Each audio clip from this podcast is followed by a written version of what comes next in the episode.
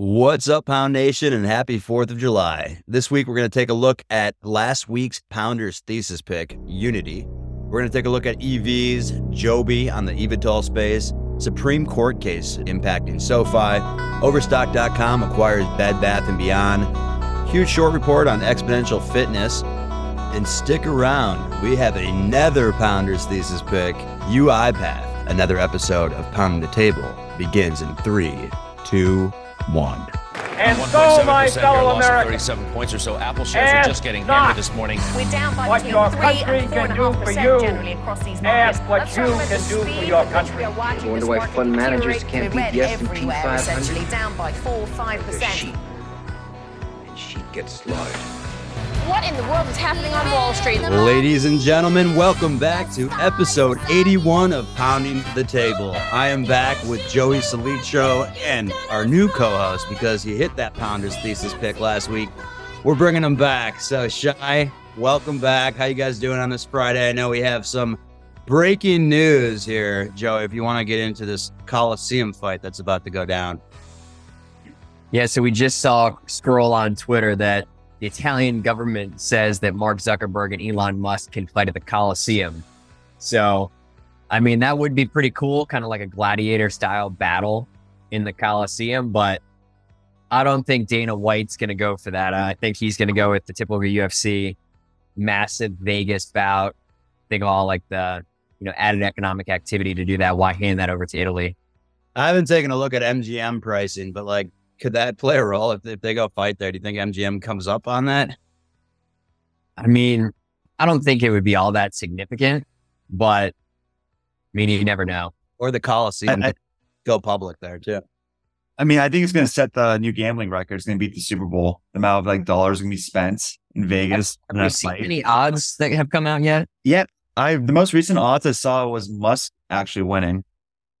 Oh, wow. Yeah, it's kind of interesting because everyone's all up on Zuck for that. Yeah, you would think because, you know, he's trained in Brazilian Jiu Jitsu that he would be at least the favorite now, unless they think size is that significant of a, of a difference. Plus, I saw Elon Musk was training with somebody doing Jiu Jitsu. So, Well, he's kind of like the Yankees or Green Bay Packers, where they get the public. So if you're betting the Yankees, there's always some additional pricing because how many Yankees fans there are that are going to be Okay. buying. So Elon's got all these people on Twitter. I know Zuckerberg got some hatred back in like Cambridge Analytica days and everything, but seeing him hold him hold his own in front of Congress that one time, that you know, kind of like ice in the veins type guy. There was a huge swing in the odds. Like last weekend, it was Musk winning. I just checked FanDuel minus 440 for Zuck winning. Wow. Okay. See, probably people probably finally checked into his background of training. Like the dude, he's serious. Like he just won an actual jiu-jitsu competition. Unless this fight is going to be like years away, that Musk has you know time to train. But I don't think you can expedite that sort of training. You know, in months that that Zuck's been doing probably for years now. All right, let's get into the week, guys. So, Pounders thesis pick from last week, Unity. Again, this is never investment advice. We're just doing some research. But Shy, you came up with the Pounders thesis pick of Unity, up 19% on the week at the time of this recording. So it's about 1:30 Eastern. But Shy, there's some additional news. Yeah, it was in the high 30s when we talked about it last week, but I mentioned that this is a very undervalued AI play. And there's going to be some news coming out in coming weeks that's going to make people have their eyes pop on the amazing tech that Unity has. And we were we were right. They announced this week the launch of a AI marketplace within its Unity asset store. Exactly what we called talked about last week. It's going to accelerate all the gaming content to the 3D marketplace. And I can promise you this in five years, the amount of gaming content is going to be out there is going to be massively increased from what it is right now. And I think that Unity's capitalizing on this right now. And it's great time to be a shareholder in the stock. And I wouldn't be surprised if we see the stock over $50 in the coming weeks. Joey, just say it. That's the you go. Oh, to answer your question, the proposed deal by AppLovin years back was fifty eight eighty five per share for Unity. So it is still significantly below that level. Let's get into the market highlights of last week. So, obviously, today the big headline was PCE price index moved down to 3.8, which is its lowest levels since April 2021. peak being 7% in June of 22. It's still well above where they want it to be. I mean, it, it's good to see that, you know, it's not rising as significantly as before, but we're still a ways off from where we need to be. And I don't think this is enough to stop Jerome from what he's about to do with where he said, you know, you could get consecutive rate hikes over the next two meetings. So we'll kind of see where he's going. But, you know, it seems like he's destined to make sure, or at least attempt to drive the market lower. And if not, you know, see how many have an issue with the rate hikes that are coming because, you know, the last couple set of rate hikes is when we saw the whole bank fiasco last time around. So now the question is, how many of these regional or small banks could fall if these rate hikes come into play and make things worse on them? The market's still driven by the Fed. I mean, that's that's kind of been the theme I'd say over the past year and a half. Really, everyone's watching J. So, are we still in that type of market? Would you say? Well, so I still think like the "don't fight the Fed" saying is always going to be something you know that it's not a bad way to live. However, it seems like the market got crushed because of the Fed for the longest time.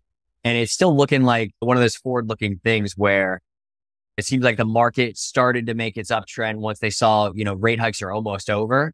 So it's interesting to see once more rate hikes are on the horizon that the market has still been so resilient.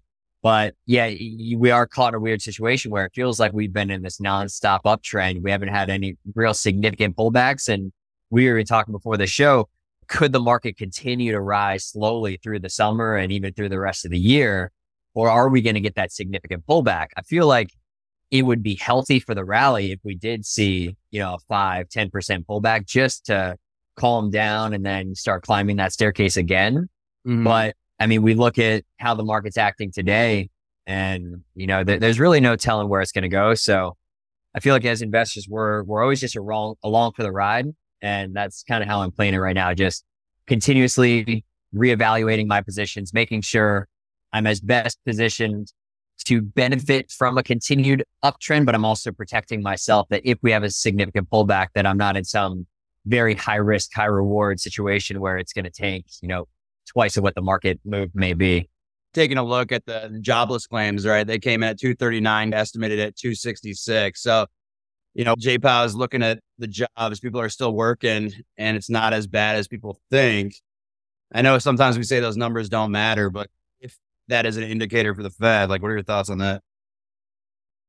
I mean, I think uh, jobs is a little mani- manipulated. A lot of companies use list job openings just even though they're not trying to hire, yeah. just so they can have that front of like they're succeeding and they're doing well, but they have no intention in actually filling those roles do not like the jobless claims as a good metric to justify like how our economy is doing. I think it's a pretty outdated metric. Mm-hmm. But having said that, I do mimic what Joey just mentioned. This past week, I did some trimming in my portfolio, raised a 5% cash position to have some kind of ammo entering the earnings season next couple months. It's been a while since we had this kind of run up into earnings season. Now, like the expectations are pretty high that if some companies exceed but don't excel into their earnings, they might get punished. Like we just saw with Micron, Nike suffered yesterday. I think that might be a trend for the next coming earnings season. US May home sales come in at 763K, estimated at 675. 12.2 month on month increase. Joe, I know you were going to touch on that. Yeah, I mean, it, home sales just keep trucking along. So it, it's interesting to see that with interest rates. And I think mortgage rates are now averaging over 7%, but that's not really slowing people down. Maybe there's some good incentives from these home builders for people buying these new homes, but I did find that number interesting that those are still so strong. And that could be a direct play on what you're saying, where we're still seeing strong employment numbers, not much wage growth, but yeah, I guess people are still willing to spend up to buy homes in this market. I'm shocked to see how well the home builder stocks are like doing this year. Like if you told me that the um, Fed would raise 500 basis points of rate hikes and home builders would be at the price they're at right now, I'd be like, you are delusional. But that's like where we're at right now. It's the home, home stocks are very strong right now. Get into EVs real quick. Lordstown Motor is officially filed for bankruptcy. Ford's laying off a thousand contractors and salaried workers. Lucid Motor, some positive news here. Recent deal with Aston Martin is just the beginning as it plans to license its technology to others as well. also received an investment from Aston Martin in order to gain access to this technology. And then finally, Polestar and Tesla. So this, we were just joking that we need to do a, a weekly update on where Tesla's going because Polestar signed a deal with Tesla to gain access to their NACS, which we've been talking about the past few weeks. So they're really going to build this monopoly. He's going to become the new oil tycoon. We talked about this when the original deal was struck between, I think, GM and then we saw it was Ford and then it was GM. We kind of talked about this where everybody would either need to fall in line or start making these other partnerships. And I thought we would see both, but no, it seems like now everybody's just moving to these NACS chargers and making Teslas the absolute standard. So now you're seeing all the other charging station stocks kind of follow suit and adding those chargers to their network. But I still think Tesla's the superior brand where everybody's going to want to be charging at their supercharger. You know, it seems like Tesla's always been about doing it themselves. So I, I'd love to hear an update, not just about their cars, but update on what they're planning to do with their infrastructure. So we just saw Lordstown go under and file for bankruptcy. I mean, this is not an inexpensive business to start to go. Again, Tesla's had 10 year runway on a lot of these. So do you think there's going to be a lot of mergers and acquisitions in place, or do you think they'll just let these guys die, acquihire for some of the talent on designers? Like, what, what do you think is happening there? Well, we talked about this on a previous podcast where I thought there could be some potential for some of the bigger non Tesla automakers to acquire some of these smaller brands just to have access to their designs and their teams. So I remember I brought up Fisker as an example because he was a designer, I want to say at BMW, uh, and where I could see someone wanting to acquire his brand just to make him stay on for a couple years for designs and have that brand take off. But then, you know, the, it seems like there's countless of these stocks out there now to where a lot of them will be going under and maybe some of the more premium ones with like big name backers. I remember like Leonardo DiCaprio and some other celebrities were a backer of one of them. So I could see that being a brand that it actually gets acquired just for like the star power behind it. But I think a lot of these smaller players just need to disappear entirely. And I, I kind of just think back to an interview that Elon Musk did where he was, uh, they were saying, you know, if you have any advice for someone entering the car business, what would it be? And he says, don't do it. Like it's just an absolutely terrible idea. It's grueling and chances are you're going to fail. And Tesla came within days of failing before. And that's when he was like sleeping on the production floor and all that, just not looking all that healthy. And he made it through. But I don't think any of these other companies really have an Elon Musk running the show that they either need to cut some deals soon to get taken out. Now, Lucid's a, an outlier because they'll always have the Saudis as the big backers. So I could see them just being taken over entirely. But a lot of these other ones, they either need to buddy up with a bigger automaker or figure something out to reduce expenses now and elongate their runways. Let's uh, literally and metaphorically take flight real quick because I know you wanted to touch on Joby. I was just taking a look, up 85% this last month. I know, Joe, you kind of hate the eVTOL space just because it's, you know, they, really are kind of a coin flip. Shit's not happening. But some interesting news here. Joby received a nod from the FAA to begin testing their electric air taxis. So touch on that, Shai. Yeah, um, Joby is currently at the stage four of the FAA certification process. Uh, I mean, we're still in the early innings in the eVTOL space. I know the projections are it's going to hit a trillion dollars by 2040. So this is a multi-decade play. It's still very early innings. It's definitely had a run up this week. It was a pretty short stock, but they have some great partnerships in Uber, Delta Airlines, and Toyota. So uh, I'd wait for it to cool off a little, but it's definitely a great long term play if you want to be in the space. Yeah, it's going to be heavily regulated. I can only imagine, and that never is quick with the government. So, and God forbid one crashes, that's going to delay it another five years probably as well. But other flight news: United Airlines CEO blames the FAA for numerous cancellations, probably because they're testing all these Joby flights and it's fucking with the United Airline. Jump into. Listen, so I mean, my whole thing on this space is uh, now my kids will try to make fun of me saying I'm afraid of heights. I'm not afraid of heights. I'm not a fan of heights.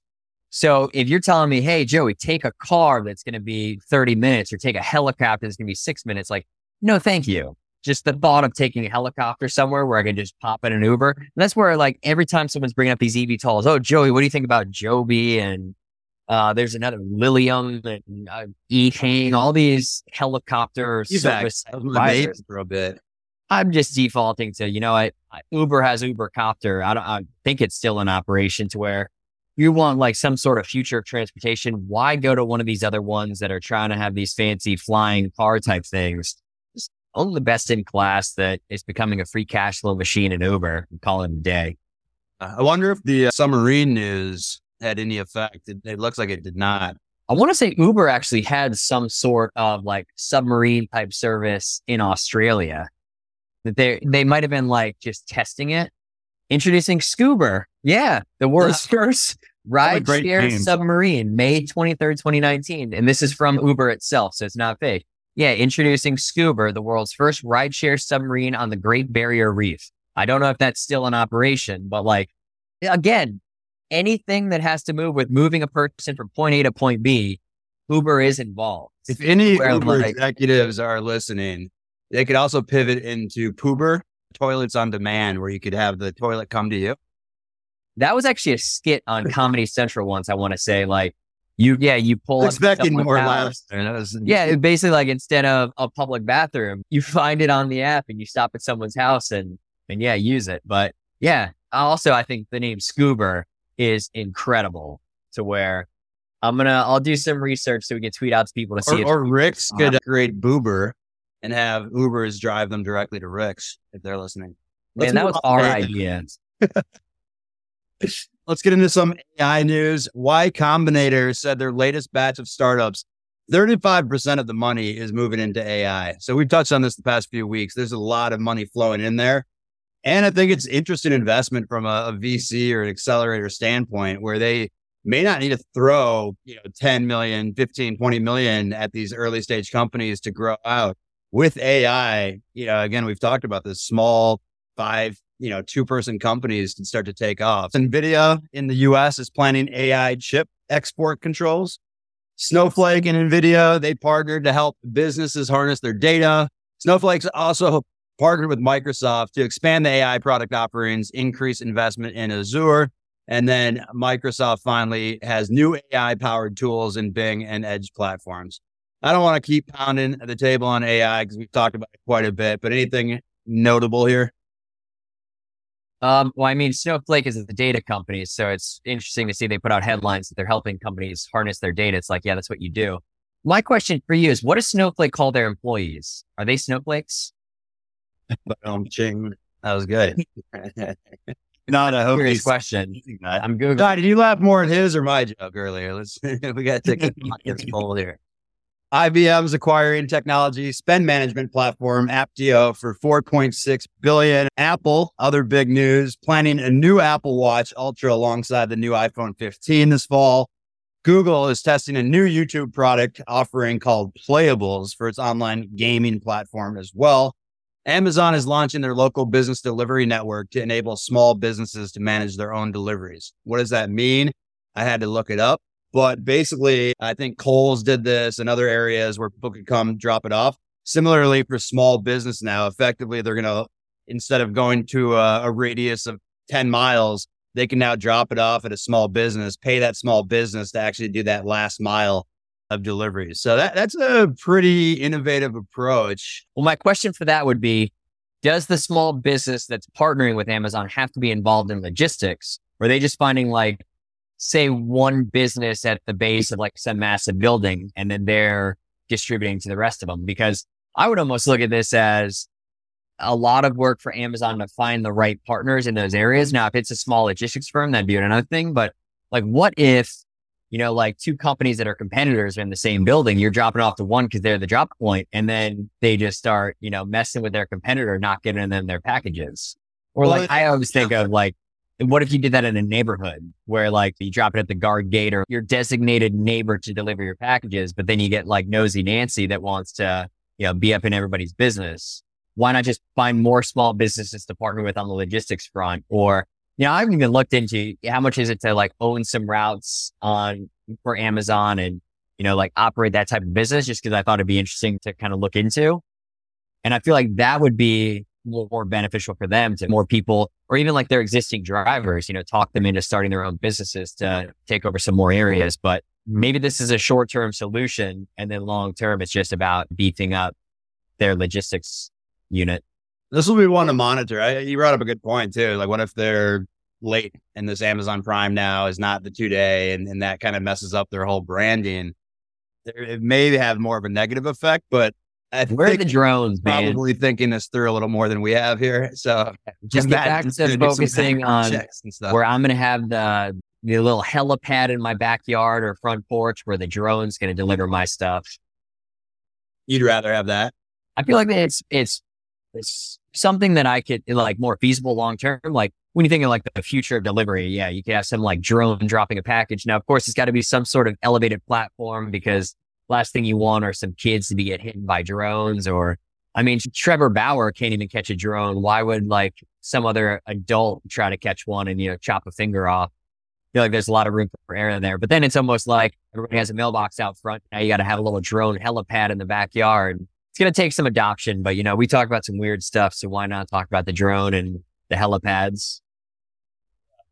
Facebook or Meta, as they now are known by, launching a VR subscription for seven ninety nine a month, up two point three percent today, up eight point eight on the month. Kind of a choppy week to say the least, but this is interesting. Have they done subscriptions or am I completely off base? Everything I've seen to this point is like you buy their headset and then you buy, you know, whatever you're going to be operating on. Now, what would be cool is if they took it one step further, instead of selling like the Quest for one set price and then having a subscription, have one that includes the Quest, kind of like when you're buying a phone. Like, okay, you could buy the phone, then, uh, the service, or you want to buy both at the same time, but still pay a monthly. Now it's kind of like an affirm type version, but almost like, yeah, 40 bucks a month will give you the headset and access to different things. I could see that that could be eventually what they're going to do, but need more adoption to kind of get to that point. I was talking to my buddy about that. Imagine if they went the Roku route where they lost money on the hardware, but just like they got the scaling right and just made the money on the subscriptions every single month and just everyone would have their headset headset and they'd rake in that subscription dollar amount, high gross margins. Like that would be pretty wild. And I think kind of squash the Apple ProQuest battle. Yeah. I've been bullish Meta. I know it's a pretty hated stock because I feel like people just dislike Zuck, but you know, you can't cuck the Zuck, as we always say. Coming back to you, Shy, U.S. Supreme Court made a ruling here that has affected SoFi. So the U.S. Supreme Court rejected the first two challenges of President Biden's student debt forgiveness plan. How does this affect SoFi? So I think a lot of this news was already priced in. As you guys know, like SoFi has been a tear this past month. Um, but I'm happy with the decision by the SCOTUS. I mean, the president's proposed plan wasn't really tackling the issue. It doesn't solve the root cause, doesn't eliminate the long-term debt. It doesn't hold the wealthy universities accountable. So I'm glad Congress and the folks in Washington finally like worked and solved the route, root of the, they're going to start working and solving this root and of just like accepting the president's proposal. So that's bullish on the economy. But But see, SoFi- that wasn't that was fake in itself. They Yeah. he knew Biden knew from the start that in no way are we just gonna you know make debt disappear on behalf of the U.S. government. Like, it has to come from somewhere. It was a way to get votes. And when it gets struck down because it's like, dude, you can't do that. It's gonna be oh, it's the Republicans' fault. They voted this down. I can't. I can't make your debt magically disappear. It's like, dude, we have $32 trillion in debt. You're going to go forgiving debt that people took on willingly, you know, to get jobs in your great economy. But now they can't get those great jobs because wages aren't growing and there really aren't that many job openings because the JOLTS data is fake. Like, come on, man. It took me 10 years to graduate college because I paid for a class at a time. Plus, you know, I dropped out a, a time or two. But like, I took one class at a time. It was like 1500 bucks per class, something ridiculous. And it's because I knew debt is toxic. I never want to deal with that. I don't want to be the person paying back loans. So I was like, I'll just take a class at a time, slowly save up, pay for a class, save up, pay for a class. Like I, I took on a mortgage. I know I have to pay that back. If you take something on, hey, take responsibility. You're an adult now, pay it back. If you want some handouts, more power to you. But it's like, we can't try to make debt magically disappear because that's not how it works. It has to go somewhere. And what it's going to do, it's going to go back to everybody else. And it's like, I have enough responsibilities in my life. I don't want to be paying other people's debt through tax increases and other things. So yeah, it goes back to that entire proposal was fake. It was a way to try to buy some votes. It he knew it would backfire, but now he's got people to blame. And it's like, okay, now what ridiculous thing are we going to, you know, some fake proposal to buy some more votes? Politics as usual, as Jay Z says. So, Joey, considering now all of these people have to pay that back, like, how what's the direct impact to to SoFi? Like, is that all of a sudden is that why we've seen this run up now because all these people are going to start to use them more because they don't have money? I think a lot of the run up was in anticipation of this because you know at some point the loan repayment has to resume. And SoFi is a big player in that space. Another one you could look at is like Nelnet, which Shai and I were talking about earlier, is like a major player in that space. But I mean, yeah, it's good for SoFi that people are going to be getting back into doing this. They'll be making money on that front. And if you want more information on that, I think Brad Freeman is a very good resource at Stock Market Nerd on Twitter. I've seen plenty of posts where he like explains the ins and outs of this. I think Shai, you've actually been tweeting about this as well. I want to say you did something on SoFi, but there's a lot of great people on Twitter that kind of explain it much deeper than I would. I, am one of those where I love SoFi as a product and service. Like I, I think I have like my SEP IRA there. Um, and I might have some other accounts, sorry, like tracking my credit score and, and some other stuff there. So I think it's a great product and service. But what it comes back to for me is like, it, it's, it's a bank stock to where, you know, it's not something that I'm all that interested in. Yeah, they've got some great growth metrics on their side. It's a great product and service, but it's not something that I see as like, I really want to own this stock. And it, especially something boring like student loans or something like that. It could be like one of those steady Eddie if I want exposure to that side of the financials thing. But I feel like, mm. you know, as close as I want to get to financials is PayPal because it's more of something like that I understand. I kind of see the long term growth trajectory and it's not stuck just in banking, but it's got these other growth avenues like, you know, B2B payments and B2C plus Venmo is, you know, Venmo is like, no one uses Cash App. I don't know where all those users come from, uh, or unless it's like my entire friend base, or maybe it's a West Coast thing, but like nobody that I know uses Cash App. It's all Venmo. Venmo is life for, for a lot of us. So, I mean, if you use Cash App, tweet me and tell me I'm wrong. So they're going to be able to show, I'd imagine, millions of new customers coming on board. Are these good customers though? If they're, if they're already in debt, you know, maybe that's good for, for what their business model is. However, if they have a ton of people now defaulting on these loans, that could affect them, or if they have to go out and raise a bunch of cash to satisfy those loans as well. Well, the cool thing about SoFi is like they even say on their website, they're geared towards helping their members get money right.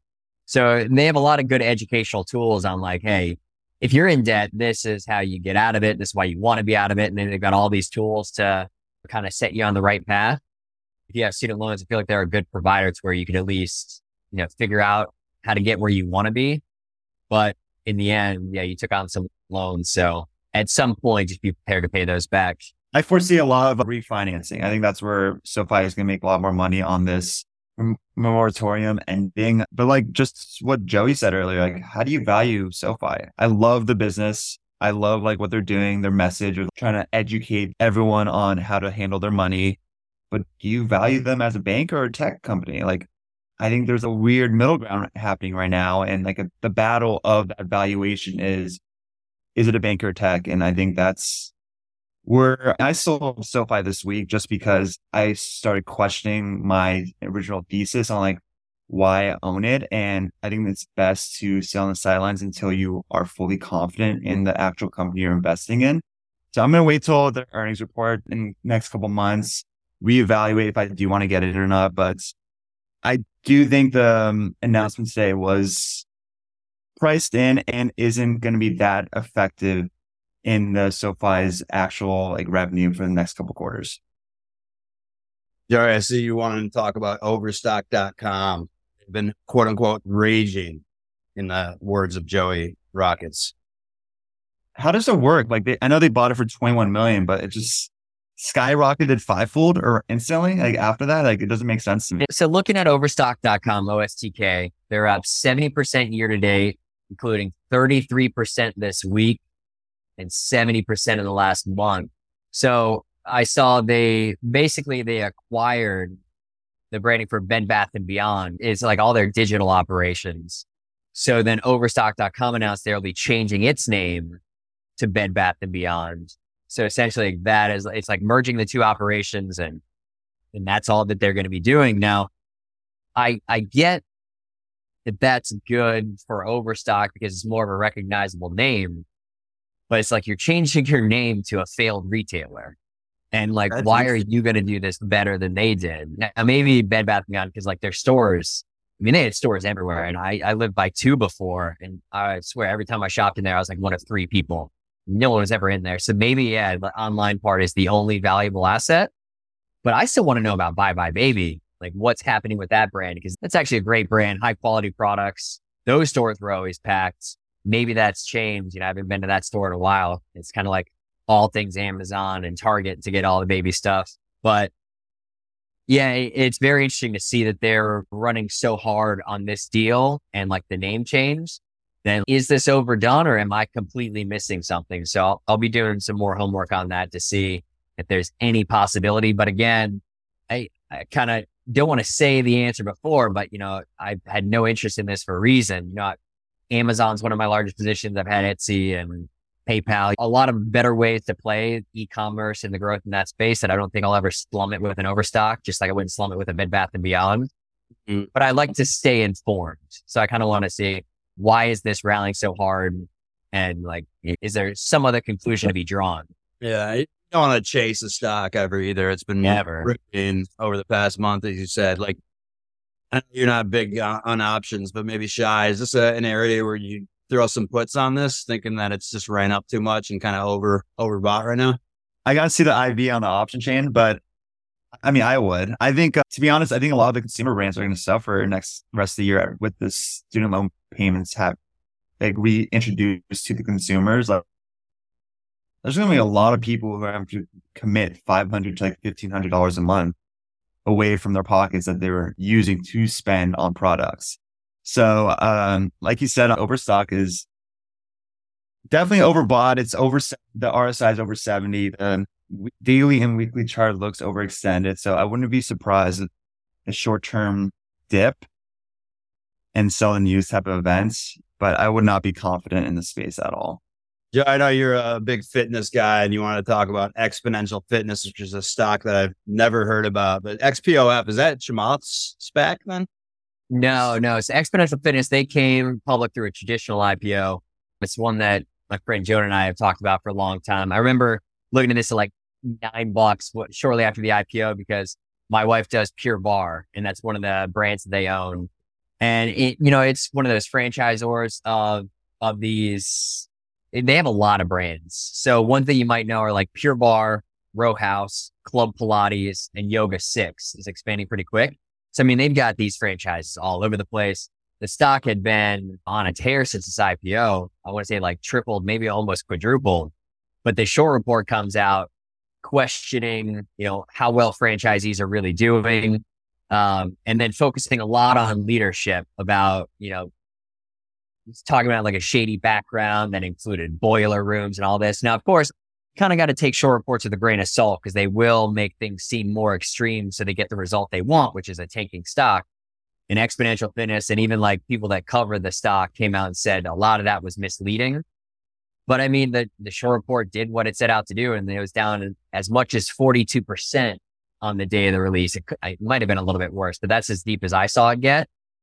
And it's still hovering around 17 and change. Um, from a, a high of 33. So yeah, it, it's taking a beating. Now I got to do some more research on like the current valuation growth rates because it's one of those where once the market changed, it's not something like I'm not, not going to mess with a small cap fitness stock or like Planet Fitness. I've always liked that, but it's not something that's great in this market. Not something I'm going to be focusing on. I wanted to like, you know, the flight to safety of the Amazon, Google, Meta, Tesla type things, even though you could say that those aren't the ultimate safety stocks, but some that I trusted more parking cash in. But yeah, it is. Uh, I mean, the first thing is like the short report by Fuzzy Panda Research. So as soon as I see those guys, I'm like, okay, is this a serious short firm or like what? Like, I, I think I've heard the name before, but looking into the, like their previous shorts, I'm like, okay, so they, they've been doing this for a while. Looking into the report, I'm like, okay, some of these things seem a little bit extreme. Let's see if there's some sort of truth to it. So I do want to do some fact checking on like the CEO, his background, you know, anything about his past that could be, you know, worrisome. But I look at the brands and, you know, within like two miles of my house, there's Pure Barre, two Club Pilates. There's a YogaSix right across the streets. I mean, these brands are all over the place. So I don't know if I want to like talk to some of the franchisees to see how well they're doing, but I mean, these brands keep popping up. So something's got to give, at least on that front. You got to do your own research. Uh, like I did at the Korean barbecue spot was empty at lunchtime. That was one you were talking about, though, Joe. Oh yeah, so we, we might as well talk about that one since it just went public. The stock ticker is G E N K. It's a Gen Restaurant Group, and it's basically Korean barbecue joint. And when I was looking at the S1, it's like the average unit volume was way up there for just 34 company owned locations. So yeah, I, I, once I saw there was one in New York City, I was like, Avi, you got to check this out and see if it's legit. And yeah, you went at lunch. You're like the only. I was the only one in there, and I was like, "Is this open?" And she's like, "Yeah." But she she did say they're open to like 2 a.m. They have like a 4 a.m. crowd, so I think it's not as much of a lunch area. But I was surprised. It was on third and 14th, I want to say. So it's like a very busy area. So I was surprised. As I was leaving, there was a few other folks trickling in. The food was good though. I will say the food was pretty solid. Spicy chicken was exceptional. And what I found cool is like this could be something where, you know, it reminded me of Kura Sushi, which actually reports earnings next week, where it's like one of those different type, it's a differentiated brand to where, you know, it could have some sort of uptake if, you know, they keep looking to expand it. And you're looking at the unit volume is over $2 million to where like, okay, this is significant. They do some business and then doing a little bit more digging. Guests cook most of the food themselves. So they're like order, bring it to the table and you're like cooking it. So that reduces the need for chefs and servers. And so like, okay, this could actually be something that, you know, helps margins in the long term. It's like a great experience, good margins. They, they could you know, have some sort of staying power and expansion potential. But yeah, your experience of not seeing many people while you're there wasn't all that great. But to hear that it was more of a night spot. So I guess the next thing, send you out at, you know, midnight for a midnight Korean. Not expense these deals, by the way. This is, this is bullshit. Yeah, this is directly research. so I feel like we'll do some research and see, hey, this is strictly for research. You're not going there because you want Korean barbecue. You want to research the stock. We got a, another Pounders thesis in just a second, so stay tuned. But real quick, want to just touch on China. Shein files for a U.S. based IPO offering. That's a company I've heard of. Chinese company always has flags to it, but this one you're going to look into a little bit more or not touching I thought, I thought it was called Shine. I actually just Googled it, how to pronounce, so I didn't sound like an idiot. It is pronounced Shein, according to Shein officials' Twitter. Interesting oh yeah, it, it, says it right here on Twitter. Exactly. How it's pronounced. Pronounced Sheehan. Cool. Yeah. All right. Well, with that being said, does that change now? Now you're super into it. I kind of like the name. She's in. She in. I mean, so it comes back to it's a fashion retailer, and I consider myself, you know, very far from a, a fashionista. So, you know, anything like that, tons of inventory closed. I mean, the consumer habits change so fast. I mean, it goes from, you know, one thing to the next so fast. Like Michael Kors was all the rage. And then out of nowhere, no one's wearing their watches or purses. And, uh, you know, Coach was all the rage. Then it wasn't. So I don't know about like, you know, blouses and stuff. Like if that has more staying power. But when I look at it, it doesn't excite me. Um, and if you're saying it's based in China, that double does not excite me. So yeah, I'd have to pass on this one and, and probably one that I don't even waste my time. That's a lie. I look into all S1s and F1s just because I'm an addict, but, um, yeah, I will, I will be interested to buy this one. I mean, on the retail front, the only thing that I found interesting of late was Savers Value Village. It's like the largest operator of secondhand stores in the United States. And there's a Savers Value Village like 20 minutes away. Once I was like Googling, I was like, oh yeah, it's like right next to an Aldi. There's one of those. And then there's a second Ave one of their other banners. So it's like, I want to go check those out. The, the thing is, it's like thrift stores, like the, the average ticket isn't going to be all that big. So it's like, you got to have a lot of people coming through and you got to be in the right areas. Then I look at like all the problems at dollar stores and all the discount companies. Mm-hmm. It, it seems like, you know, the way to, to go with retail or branding is always like the super luxury, like the Louis Vuitton type area rather than aiming at stores that would be aimed at the middle or lower classes to where those are interesting. The financials look cool, uh, look good, but it's like anytime you're ever looking at retail, if you want some sort of staying power, like steady gains, you've got to look at the luxury space and really can't go any other way. I mean, I, I, totally agree. I think one of the worst sectors in the marketplace is the online retail and fashion companies. I mean, if you look at a couple companies that went public, like RealReal, Stitch Fix, Farfetch, Poshmark, they are all down over 90% since they went public. Hey, Poshmark got acquired at least. At least they found a buyer for that. But yeah, RealReal, I remember right after that IPO company I was at, there's some people like researching the stock and there's a report coming out that like their authentication process wasn't all that great to where a bunch of fakes were getting through. I remember sending a message saying, Oh, check it out. RealReal's fake fake and got zero replies on that. and so like, I mean, I didn't make a lot of friends at a lot of the company I was at. I mean, that's why I never really lasted all that long. But like, I found that to be very worrisome. Like, you call yourself real, real, you have some fakes getting through. Um, and some of these other Stitch Fix was uh, that was just the ultimate turd that I want to. Uh, the old Joey Rockets Twitter account. Every time that would come up, I'd put the GIF of like a the Jurassic Park. The guy's taking his glasses off, and it's a big pile of steaming poop. And I feel like that is the most accurate representation of that stock and everything that has going for it.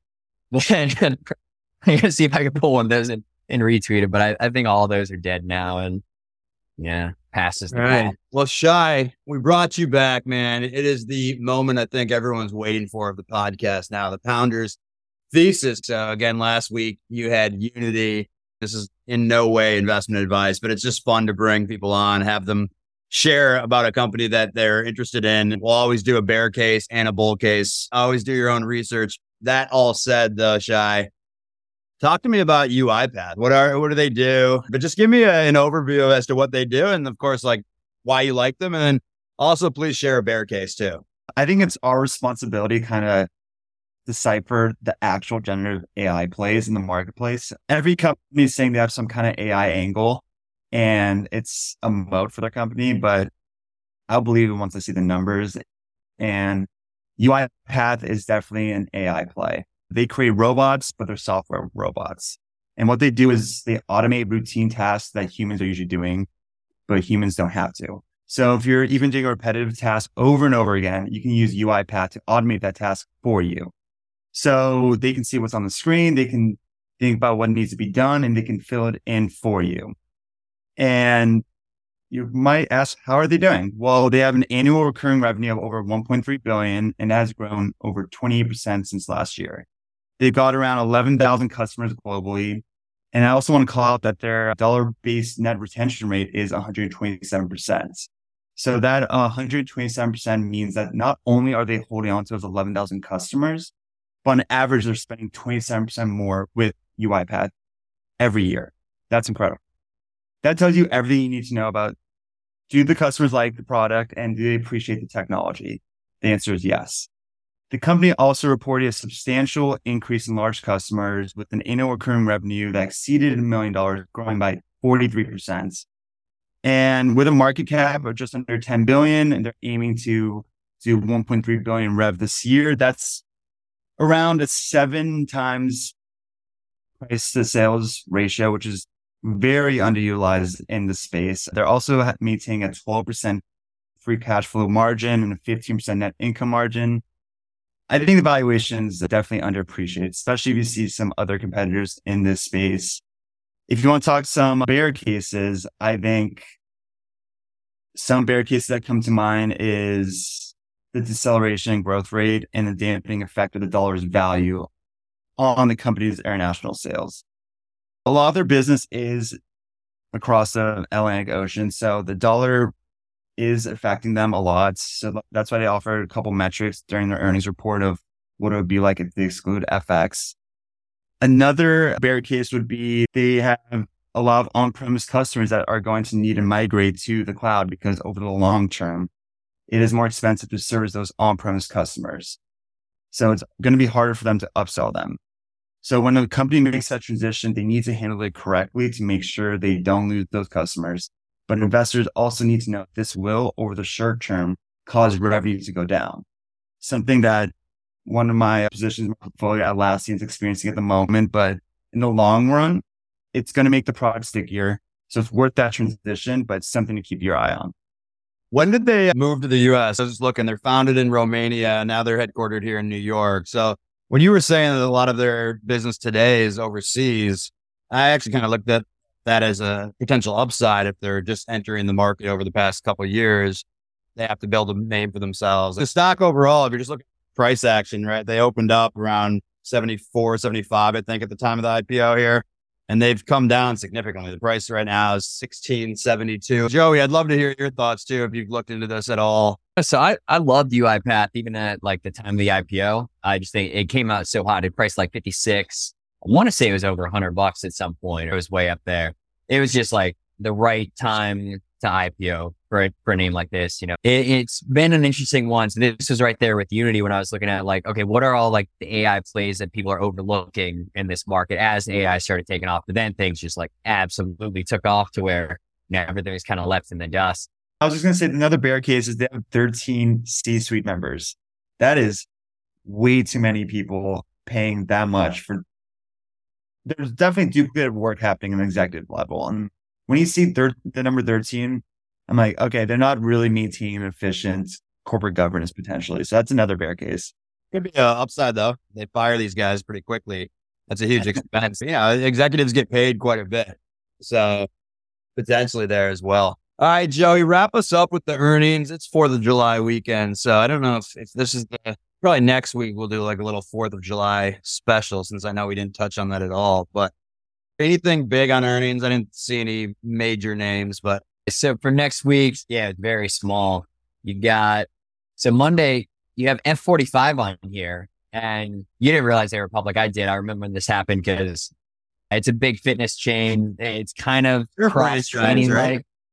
You what? They're a franchise based. Yeah, yeah. So they've got a bunch. They've got a bunch around me, and I remember first hearing about it well before the IPO because Mark Wahlberg was a big background. I don't know if he owned a bunch of franchises. And I saw another headline like once the CEO stepped down, that he was taking more of a role with the company. So I don't know what exactly he's doing there, but that's interesting. I, I don't know if I would ever want to touch the stock. It, it falls in the same categories like Xponential Fitness and Planet Fitness to where it's just not the right stock right now. Um, and then Thursday, we've got Kura Sushi, KRUS, which has been, this is the company that reminded me of like Gen barbecue when it was coming public. I was like, this could be one of those like just under the radar restaurant plays that have staying power and long term potential because of differentiation. And then good old Levi's on Thursday because nothing's more exciting than denim. What happens historically headed into Fourth of July? Like on a short week here we got coming up. Is there any historical data on, on how the markets perform around Fourth of July? Nothing all that significant that I've caught windows. Yeah, I mean, uh, Monday is a shortened trading day, so I don't know what happens usually on like days where there's only less than five hours. How terrible is that? First, we go from you go weekends, you get a close at 1 p.m., then it's closed on Tuesday. Like, that's terrible. I hate I hate shortened trading weeks, let alone like a double shortened. So historically, the volume's typically lower. Obviously, we just touched on it. Monday is going to be a shortened day of trading. What do you say? Tuesday, Wednesday, Tuesday's 4th of July. So with that short week, enjoy your 4th of July's. We'll be back next week, of course, but take the week off of trading. Just go enjoy your time with your family and friends. So any last words, either of you guys that you want to leave our listeners pondering over the week? Make good choices. That's a big move. And it's simple. Big money, Love it. We'll be back next week, folks. Yeah. Play, don't talk about it. Master P, I'm about about it. This one here for all that try to count me out and they still counting. Honestly, I never doubt it. Say the top is never crowded. Well, I'm trying to climb the mountain till I need a few accountants. Stock is rising, perfect timing. I'm in Brickell with the try. Shawty sliding, she want sushi, she want eel sauce with the rice. I just peel off at the light, took her heels off say real talk, just